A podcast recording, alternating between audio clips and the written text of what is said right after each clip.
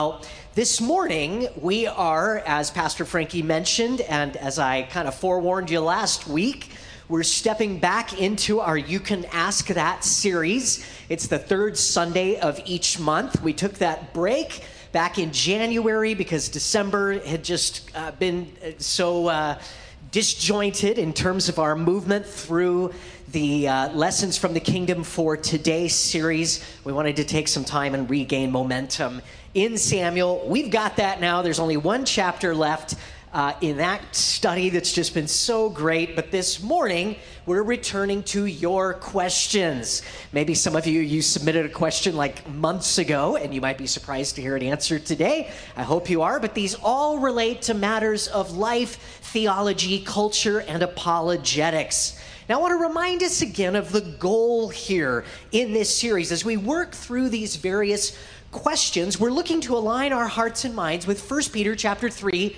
verse 15, where the apostle challenges us to sanctify the Lord God in our hearts and always be ready to give a defense to everyone who asks you a reason for the hope that is in us with meekness and fear. That we would be ready with humility to be able to answer people's questions and work through the questions that we have our selves. We want to and need to be a people who know what we believe and why we believe it. We want to be equipped to understand how to think through challenges to our faith as well as challenging aspects of our faith. To give an answer to those around us uh, w- with questions as well as deal with our own. So, in this sense, we are loving God with all of our minds. Now, once again, we're going to be looking this morning at three separate questions, each of which relate somewhat to one another. Uh, so that it's not just you know three separate messages. I do my best to try to weave them together. It's it's worked out, sort of. I think each time you can tell me whether or not you think that's the case. But today, this morning, our message is entitled "God's Faithfulness." To his people. And I think we'll see that theme uh, a part of each of these questions and the correlating answer.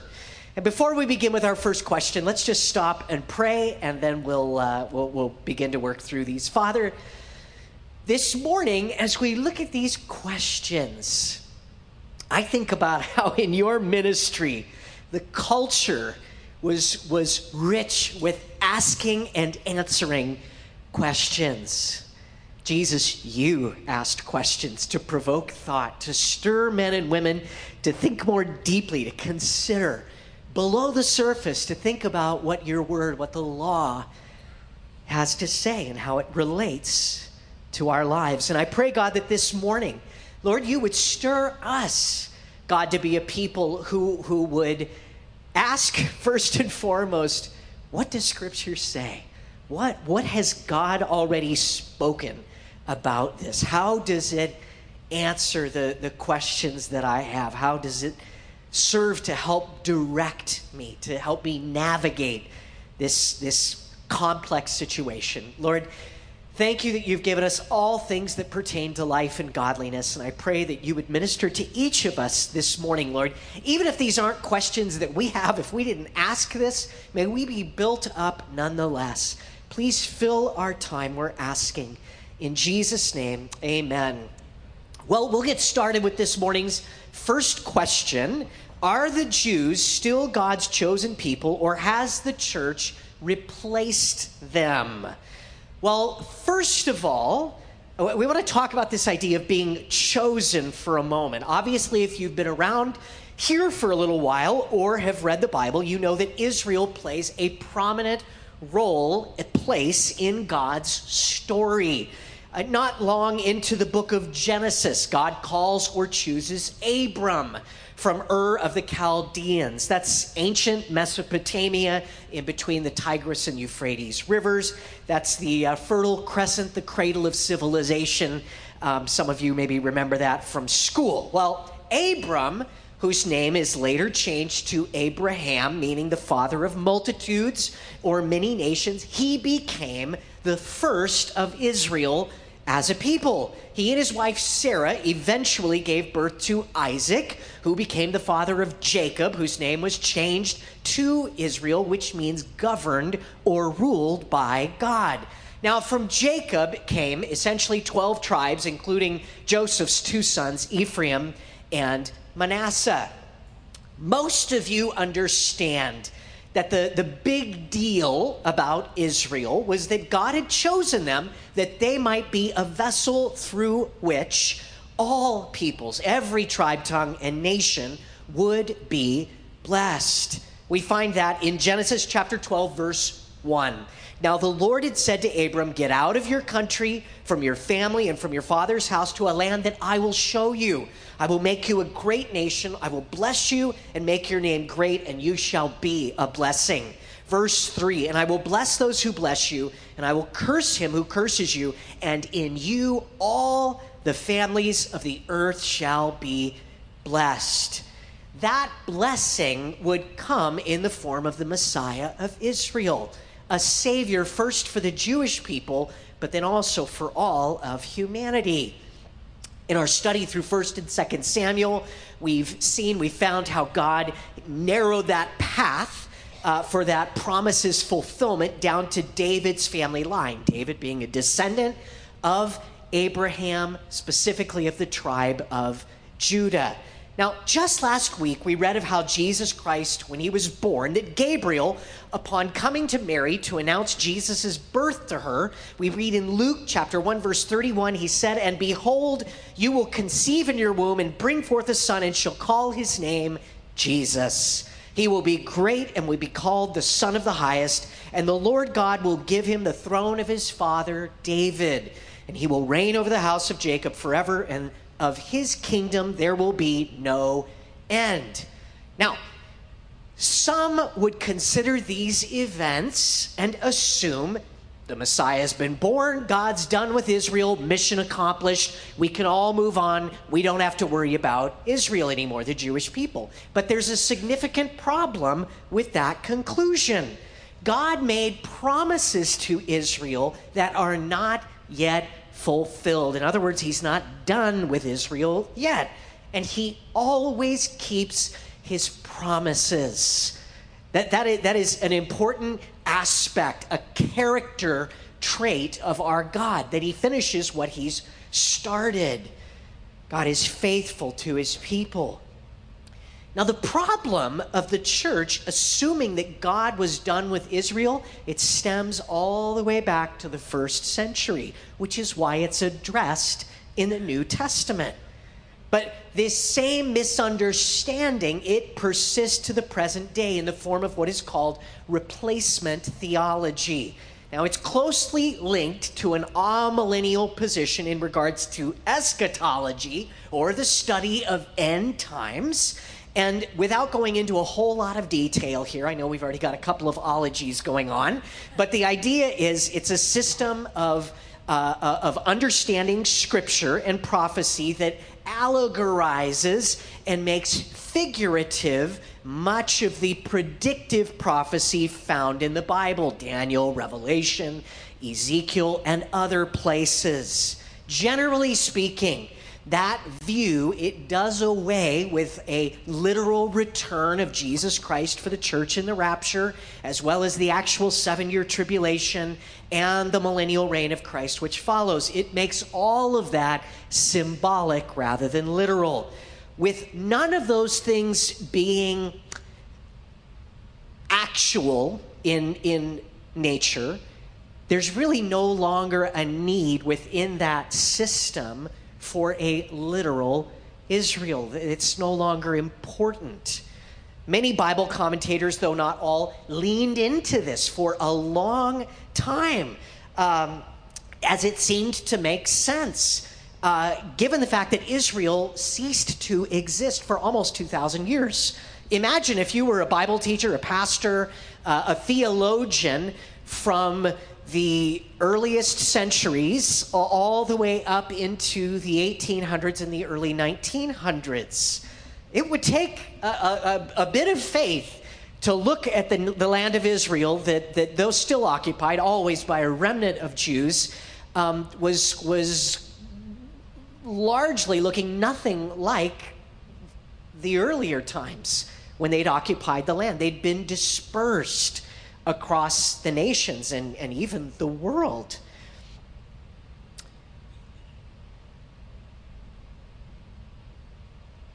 They were perplexed as to what to do with Israel when she'd uh, then returned to the global scene in 1948. And when you read commentaries, particularly those dealing with prophecy, when you open the front of the book and you find that the publishing date is after 1948, you begin to see that they come to different conclusions. It's an absolute fulfillment of Ezekiel's prophecy of the valley of dry bones. In that vision, the prophet sees a valley of skeletons. It's found in Ezekiel chapter 37, verse 4. Again, he said to me, Prophesy to these bones. Ezekiel had this spectacular vision. Imagine yourself standing over a valley and it's filled with skeletons, kind of a, a Halloween scene or something, but that's what he saw prophesy to these bones and say to them, O dry bones, hear the word of the Lord. Thus says the Lord God to these bones Surely I will cause breath to enter you, and you shall live. I will put sinews on you and bring flesh upon you, cover you with skin and put breath in you. Ezekiel actually sees this very graphic vision and image of these bones suddenly being covered from the inside out to where suddenly they're, they're living beings again you shall live. Then you shall know that I am the Lord. Verse 11 Then he said to me, Son of man, these bones are the house of Israel, speaking not just of the southern kingdom, but also of the north, that the whole of Israel would again come to the land united as one. Now, there is still a spiritual rebirth that's coming. They're in the land, but in large part, the reviving by the Spirit of God, it remains still in the future. I think uh, it's very interesting. I, I, read a quote from Charles Spurgeon, who was actually a minister in the 1800s. He, he actually wrote these words, spoke them in 1884, a time when many Bible scholars were inclined to think in the way that I mentioned earlier, seeing that Israel was gone from the land and believing it virtually impossible for them to ever return. It just was an unheard of thing. It never happened in history before he writes The meaning of our text, Ezekiel chapter 37, as opened up by the context, is most evidently, if words mean anything, first, that there shall be a political restoration of the Jews to their own land and to their own nationality. And then, secondly, there is in the text and in the context a most plain declaration that there shall be a spiritual restoration, a conversion, in fact, of the tribes of Israel. In 64 years after he wrote those words, of course, Israel was again uh, born again, you might say, as a nation, though not yet spiritually. They haven't experienced that revival across the land that's still yet future. The New and the Old Testament are explicit about this fact that God is going to finish the work that he's begun in his people. The Apostle Paul writes about this clearly in Romans chapter 11. There we read in verse 1 I say then, has God cast away his people? Certainly not. For I also am an Israelite of the seed of Abraham, of the tribe of Benjamin. God has not cast away his people whom he foreknew. Verse 5 Even so, then, at the present time, there is a remnant according to the election of grace, lest we forget. The New Testament church, when you read the book of Acts, was almost 100% Jewish, the initial followers of Jesus Christ. And then as time went on, finally the gospel went to the Gentiles and moved beyond just Israel. I say then, verse 11, have they stumbled that they should fall? Because though the church began in Israel, the majority, especially so of the, of the religious leadership, but of the nation as well, rejected him as Messiah. Have they stumbled in rejecting the Messiah that they should fall? Certainly not. But through their fall, to provoke them to jealousy, salvation has come to the Gentiles. God said, if my people would not accept the Messiah, then I'll allow that message to go to the Gentiles, and, and my people will be jealous for my working as they see uh, my, my spirit doing a thing in the non Jewish peoples and nations. Now, if their fall is riches for the world and their failure is, is excuse me, now if their fall is riches for the world and their failure riches for the Gentiles, how much more their fullness? Paul is saying that a time of fullness is coming, just as Ezekiel spoke to. He's saying that if the Jews rejecting the Messiah meant that the gospel would go to every corner of the globe, he's saying, how more glorious is it going to be when the Jewish people themselves accept the Messiah? Verse 17, and if some of the branches were broken off, and you being a wild olive tree were grafted in among them, and with them became a partaker of the root and fatness of the olive tree, do not boast against the branches. Paul is challenging the Gentile believer don't get proud that, that you've accepted Jesus, but the Jews, in large part, have rejected him. Because don't forget, you're, you're the one grafted into God's family contrary to nature. They were the ones native to the quote olive tree. We, the wild branches, some of you more wild than others, you were grafted in. There was an exception made, you might say. You were adopted, is what's being described here. He says, But do not boast Remember that you do not support the root, but the root supports you.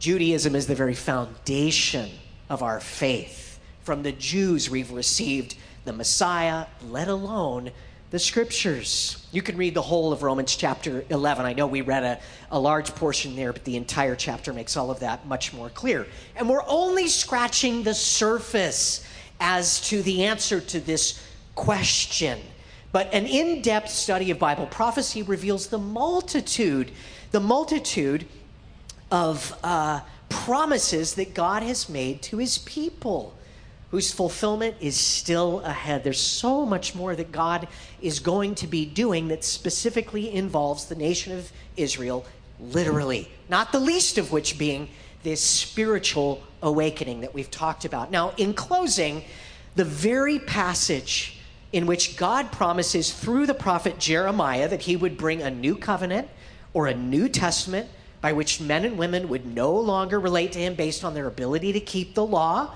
but that God would instead write that law upon their hearts and that he would then also forgive men and women of their sin and iniquity. In that context, in Jeremiah chapter 31, in the book of Hebrews, this is actually quoted.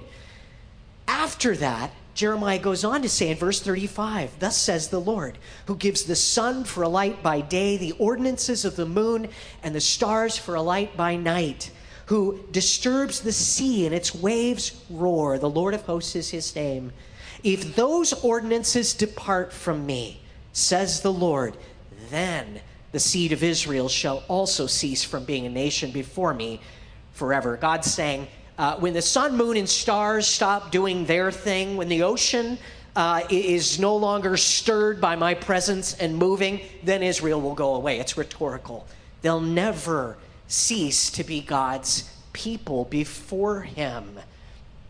Never. Never will Israel cease to exist before God. He will no more stop being faithful to them than He would to you and I. He is faithful and he will keep being faithful. And, and that's an important point to grasp because those who are comfortable with dismissing Israel, maybe saying, well, Israel rejected God's law, rejected his Messiah, they weren't faithful. Uh, they have a picture of the church, I think, that misses how closely we are related to Israel as a people. Because if God's faithfulness to us is dependent on our faithfulness to Him, we're in a lot of trouble, aren't we? And, and I, I, I don't know about you, but my understanding of the church in history and in the present day does not lead me to believe that God is faithful to us because we're such great kids. We're such great wild branches that have been grafted in. I think we're constantly causing and making problems. I think we're a little bit of a mess at times, but God is committed in His grace to finishing what He's begun. He's done it with us, He's going to do it with Israel as well. It's a critical aspect of God's nature and character. He keeps his promises. In Philippians 1 6, we read, being confident of this very thing, that he who has begun a good work in you will complete it until the day of Jesus Christ. God's plan and working in and through the church, it's alongside of his plan and purposes for Israel. The gospel is available to the Jews. Uh, it came to them first and essentially through them. But as a nation, there is much yet left that God has in store. And for more on Bible prophecy, if you'd like to go deeper into that subject, I encourage you to check out our What Now? A Biblical Perspective on the Future series that Pastor Steve and I taught a couple of years back. But we're going to move on to our second question. Our second question. If you missed the answer to that first one, uh, no, the church has not replaced Israel. All right, there we go. I think we covered that. But anyway, the second question can Satan read minds? You're thinking, what in the world does that have anything to do with the prayer question? Hang on. Can Satan read minds? If not, why is he so effective in attacking us? Can he be in more than one place at a time? So uh, this person snuck in three questions, but we're going to go ahead and take them and deal with them all together best as we can. It's an interesting question and one that I'm guessing we've all wrestled with a bit because honestly, it sure seems as though he can read minds. And for that matter, that he's in more than one place at a time. I'm sure many of us have wondered and maybe just even thought, man, surely he can read my mind because of the way he's attacking me. To speak to this differently, we have to establish first uh, rather, uh, to speak to this effectively, excuse me, we have to establish first who Satan is in contrast to who God is. In other words, we need to understand his nature, Satan's, the devil's. The two Old Testament passages in particular that provide uh, a good deal to us about him are Isaiah 14 and Ezekiel chapter 28. Now, both of these chapters offer truths about earthly kings but then extend further out to give insights into the nature of the devil or Lucifer. And is often the case with Bible prophecy. We find in these passages dual meaning or fulfillment. In other words, God by his Spirit through the prophet is speaking of not one thing, but two. The author first addresses great evil kings of the day. In this case, it's the king of Babylon and the king of Tyre. But then the meaning, it moves beyond them to a far greater adversary. In Isaiah chapter 14, the prophet, in this case, he's speaking of the king of Babylon. He writes, How you are fallen from heaven, O Lucifer, son of the morning. Now, right away, you read that and go, Okay, that sounds like Satan. Yes, it's, it's pretty clear. How you are cut down to the ground, you who weakened the nations. For you have said in your heart, I will ascend into heaven. I will exalt my throne above the stars of God. I will also sit on the mount of the congregation of the farthest sides of the north. I will ascend above the heights of the clouds. I will be like the Most High. That also should sound familiar. In fact, that heavenly scene in which Satan and his pride originally rebelled against God. Uh, here in this specific part, it echoes uh, a scene from the Garden of Eden where Satan tempted Eve, convincing her to disobey God and eat of the fruit of the knowledge of good and evil. He was tempting her to disbelieve the word of God and not trust in God himself. In Genesis chapter 3 verse 4, we read, "Then the serpent said to the woman, you will not die." For God knows that in the day that you eat of it, your eyes will be opened and you will be like God, knowing good and evil. He was effectively tempting her with the same path of folly that he'd followed himself, wanting to be like the Most High God. Now, Ezekiel does the same thing Isaiah has. First, reflecting the wicked king, referencing, excuse me, the wicked king of Tyre in Ezekiel 28, verse 11. Moreover, the word of the Lord came to me, the prophet writes, saying, Son of man, take up a lamentation for the king of Tyre, and say to him, Thus says the Lord God, You were the seal of perfection, full of wisdom and perfect in beauty. you were in Eden the garden of God. Every precious stone was your covering the sardius, topaz, and diamond, beryl, onyx, and jasper, sapphire, turquoise, and emerald with gold. The workmanship of your timbrels and pipes was prepared for you on the day you were created. Some have read this and drawn the conclusion or the, the hypothesis that Satan prior to his fall was actually some sort of worship leader in the heavenlies. This idea that he's there playing the organ or something there in the presence of God with his timbrels and, and pipes.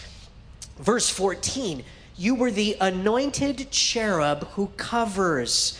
I established you. You were on the holy mountain of God. You walked back and forth in the midst of the fiery stones.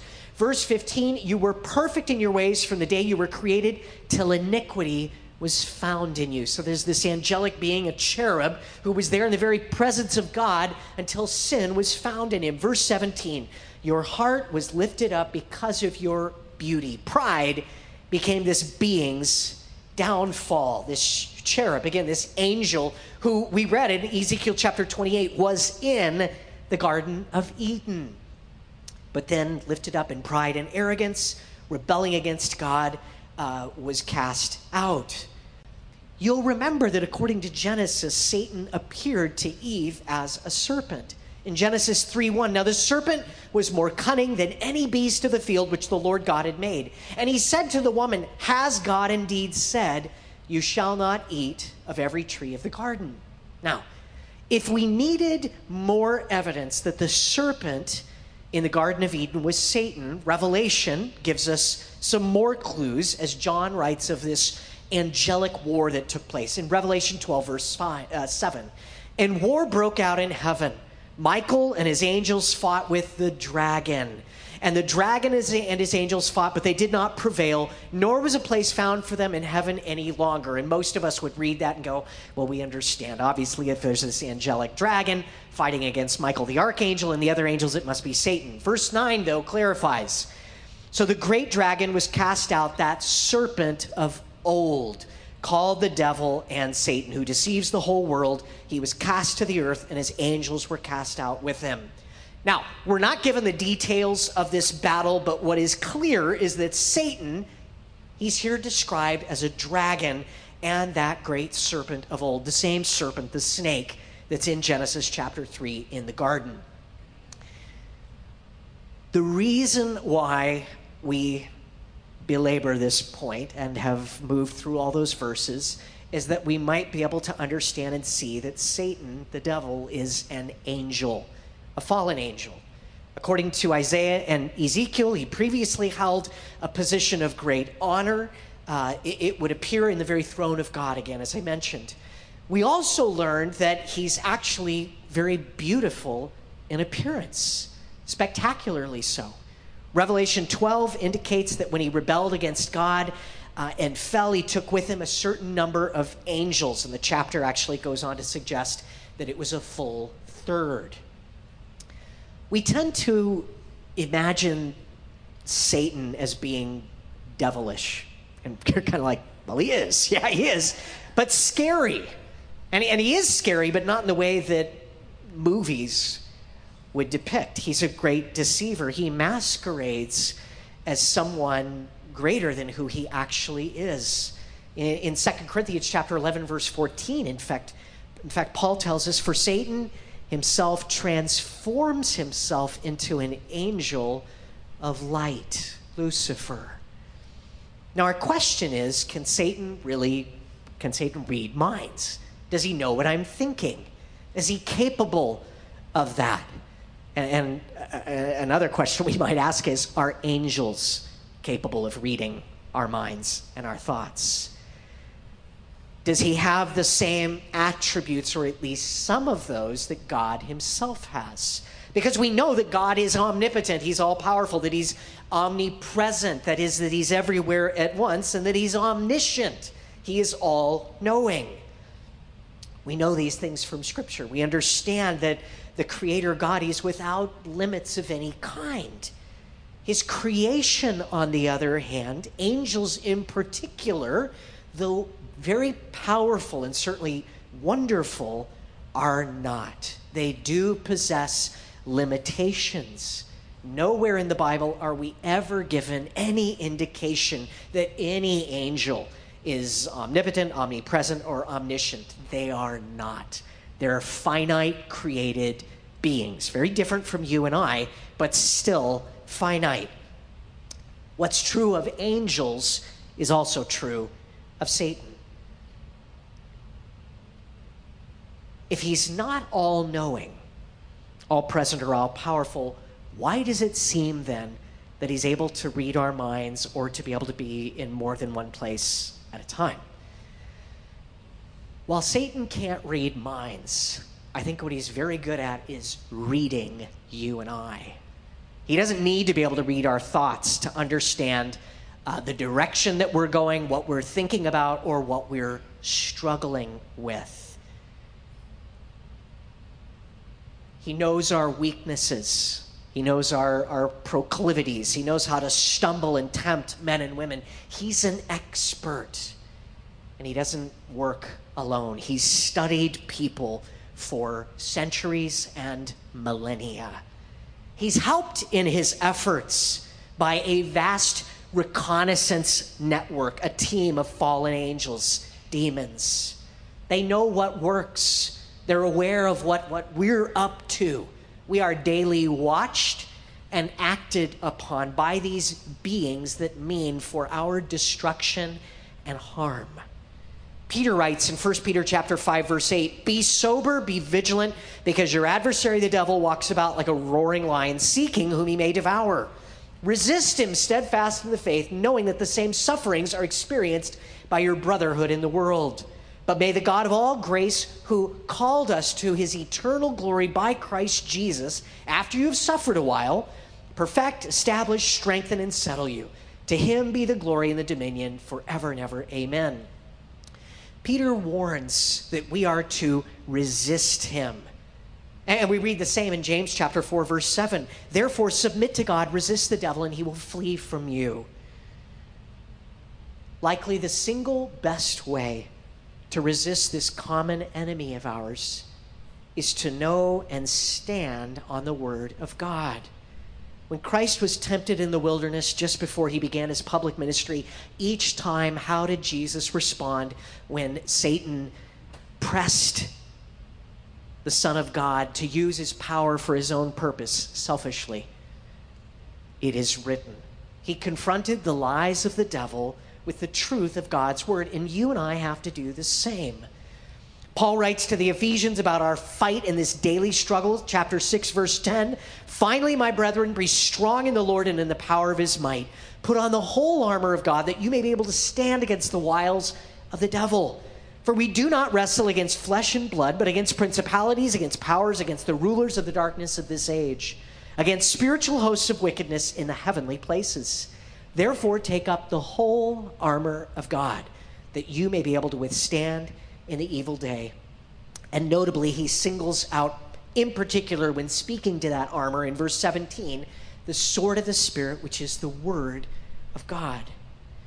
However intense the fight, we have to remember that he that is in us, as 1 John 4 4 tells us, is greater than he that is in the world. And that's really spectacular because as you consider the passages we've read and the magnificence of our enemy, the vastness of his resources and allies, their hatred for you and I, recognizing that he has to flee when we submit to God, when we choose to turn away from temptation and turn our eyes on Jesus. At the name of our Savior, he has to run. He, he has to abandon his efforts against us. We don't have to live as victims of this enemy of ours. So, can he read our minds? No. Does he really need to half the time? Nope. More often than not, we pretty much tell him exactly what we're thinking. So, you and I reordering how we think and behave and turning our focus and our faith towards God is really our best uh, defense against this enemy of our soul. Now, Let's consider today's final question How do I exult in my sufferings and rejoice in my hardships? Further, yes, it produces patient endurance, but exult and rejoice, the person asks. How do I not let my mind be the devil's playground, but let it instead be the Spirit's garden? So there's a little connection here to the prior question. If you've been with Pastor Steve, with Jim Kelly, Richard Zano, and I on Wednesday nights, we've worked through this question and answered it a few times in our study through the book of Job. So many good questions about our suffering and what God purposes and intends through them. Some things that we can understand, and others probably not. First of all, how are you and I supposed to rejoice when we're enduring trials? James, he addresses this in chapter 1, verse 2. My brethren, count it all joy when you fall into various trials, knowing that the testing of your faith produces patience. But let patience have its perfect work, that you may be perfect and complete, lacking nothing. I like how the New Living Translation renders this. Dear brothers and sisters, when troubles come your way, consider it an opportunity for great joy. Trials are an opportunity for great joy because through them, we can experience so much ultimate good. We grow as we learn to trust in and see God to be true and faithful to His word and the promises found therein. We mature as our faith grows and we learn that God's going to meet us in those places of pain. We learn that through these valleys and seasons of hardship, we experience a closer walk and greater intimacy with our God. In fact, David he expresses this very truth in Psalm 23, verse 4. Yea, though I walk through the valley of the shadow of death, I will fear no evil. Why? Why do I not need to be afraid in this place of pain, in the very presence of death itself? Because you're with me. Your rod and your staff, they comfort me.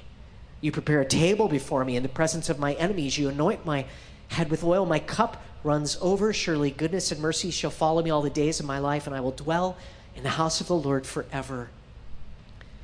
What we have to realize is what David just described there is something that the child of God can only experience in the place that David writes of, which is the valley of the shadow of death.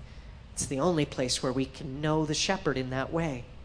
Paul takes this further in Romans chapter 5 verse 3. There he elaborates on how God uses trials in our lives and the benefits that we can expect. But, but we also glory in tribulations, knowing that tribulation, what? It produces perseverance. And perseverance, it produces character, and character, hope. Now, hope does not disappoint because the love of God has been poured out in our hearts by the Holy Spirit who was given to us. They grow us. As we endure pain and as we walk through suffering, we learn what it is to persevere, to be, to be faithful through hard times and not give up. That perseverance builds character. It makes us stronger.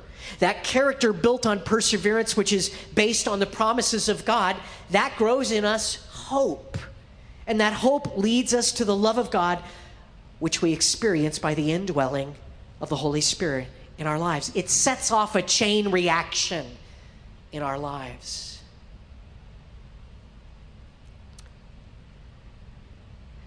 I know it's still a little bit difficult, though, to read that, look at it, and go, okay, I'm, I'm still having a hard time with the getting excited about it because I've been through some of these trials. I've been in the valley, and I, I, I, I still can't rejoice or exult.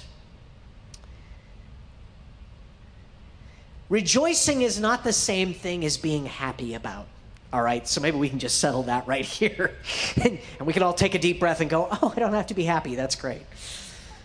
I'm not happy about trials, but I can have joy, and I've experienced joy in trials. Because as it starts to happen, as it starts to unfold, I can reflect back on prior trials and hardship and I can recognize and see and remember that chain reaction in all that God did in my life. And, and over it, remembering that God was faithful to me. Remembering that He didn't abandon me, and He's not going to here either. and, and scratching my head a little bit and realizing I don't like what's happening. I'm not happy about it. But you know what? I'm closer to the Lord because of it. And I'm stronger in His grace. And He's matured me. I'm more ready for heaven. He's actually been able to use me because of it. We know about that from Second Corinthians chapter 1, right? Verse 3 Blessed be the God and Father of our Lord Jesus Christ, the Father of mercies and God of all comfort, who comforts us in all our tribulation. Who, who better to comfort us when things aren't going right? There's some people out there that are they're good at, you know, encouraging us when we're down. And then there's Job's comforters.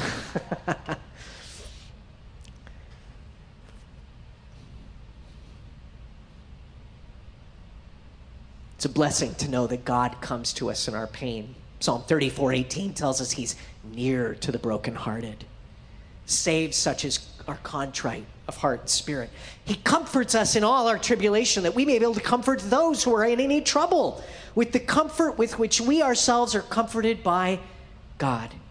For as the sufferings of Christ abound in us, so our consolation also abounds through Christ. You see this idea? Uh, I, am sorry, the picture that just came to my mind is a, a meat grinder. You ever feel that way? Like the Lord just, He's making you into sausage. I mean, just pushing you down through this grinder, but what comes out is something that can, that can bless and be a benefit to others. I think. Don't look at that illustration too closely, all right? That, we can rejoice, we can choose joy in pain, knowing it's a place in which we can walk more nearly with Christ. I am so thankful for those in my life, brothers and sisters that have come alongside me in times when I wanted to give up, in times when I was overwhelmed, and, and have said, It's going to be okay. The, the Lord's, not because it's, you know, they're, they're sharing platitudes, but because they've been through the valley of the shadow of death. Maybe they've been through something similar. And they saw that God was faithful. And so they, they've encouraged.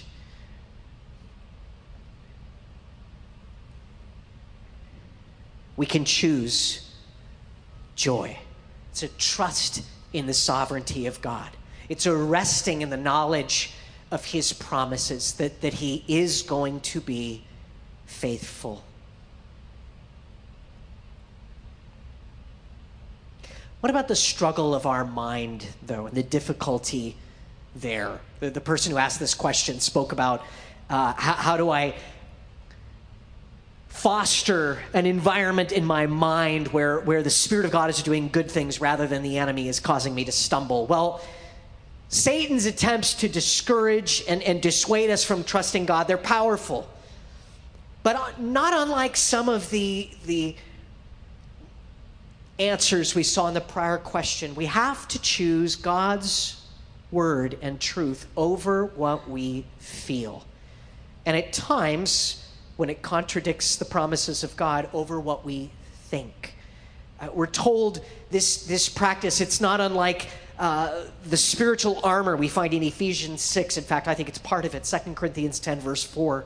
For the weapons of our warfare are not carnal, but mighty in God for pulling down strongholds casting down arguments and every high thing that exalts itself against the knowledge of God, bringing every thought into captivity to the obedience of Christ, such that when we're tempted to become overwhelmed in our thought life, our, in our mental processes, thinking through our trials and, and what we're facing or what might unfold, we choose to press that aside and replace it with the promises of God. We choose to remember his past faithfulness. We choose to trust him. We remember he's been faithful, he will be faithful. The bottom line for all three of these questions this morning is that our God is faithful to his people. He has been, is, and will be faithful to Israel to finish in that nation and people the work that he has begun. In many ways, they're an illustration of his commitment and working in your lives and mine. He'll be faithful to you and I in our struggle against Satan. He has and He will equip us to resist that enemy who will one day ultimately be defeated. But lastly, our God will be faithful to sustain, to grow, and empower you and I to navigate pain and hardship for His glory, that we might encourage others as they endure the same. He's calling you and I to trust Him and to trust in His faithfulness to His people. Maybe Pastor Frankie and the worship team can come up, we can have the opportunity to respond in our hearts and minds to the Lord, maybe to some of the things he's been speaking to us about. But as we close, Robert Sutton recalls watching a television program. He, he writes, preceding the 1988 Winter Olympics, which featured blind skiers being trained for slalom skiing. Now, these were not Olympic competitors who were blind, all right? This, this, was, this was a separate competition that took place before the Olympics. It might have been the Special Olympics, it doesn't say, or the Paralympics, but impossible as that may sound, uh, blind skiing paired with sighted skiers, those who were able to see, the blind skiers were taught on the flats how to make right and left turns. When that was mastered, they were taken to the slalom slope where their sighted partners skied beside them, shouting left and, and right. I would never volunteer for this, but anyway.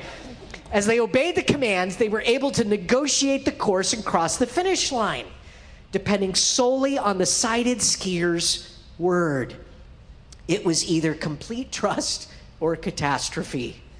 What a vivid picture of the Christian life. He goes on In this world, we are in reality blind about what course to take. We must rely solely on the word of the only one who is truly sighted, God Himself. His word gives us the direction we need to finish the course. Navigating the trials of this life, trusting the promises of God, it can be a lot like that. Not that our faith is, is blind. I believe it's based in truth, facts, and reason, but there's a very real element to it by which we have to choose to trust God with what we can't see or understand, like those skiers. Because at the end of the day, facts aside, we're simply limited in what we can see.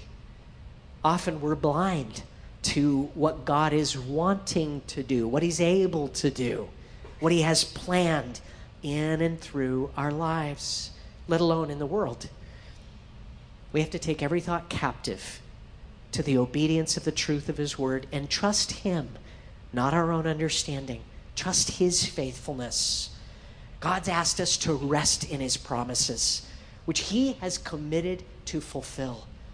He's going to finish that which concerns you and I. We can rest in that. Let's do that this morning. Why don't you stand with me? and we'll pray.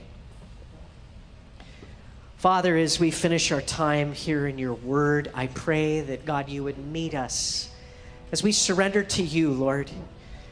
Maybe we're struggling or have been struggling with trusting in your promises, trusting that you're going to finish what you've begun, that you're going to be faithful. Maybe we feel abandoned. Maybe we're discouraged in that way. Maybe we've been wrestling in our minds to believe that you have our best in mind. Help us to trust you anew, to remember that you are the God who says of your people that, that there is yet a future and a hope ahead, that you're causing all things to work together for good. Lord, we want to choose to trust you this day. In Jesus' name.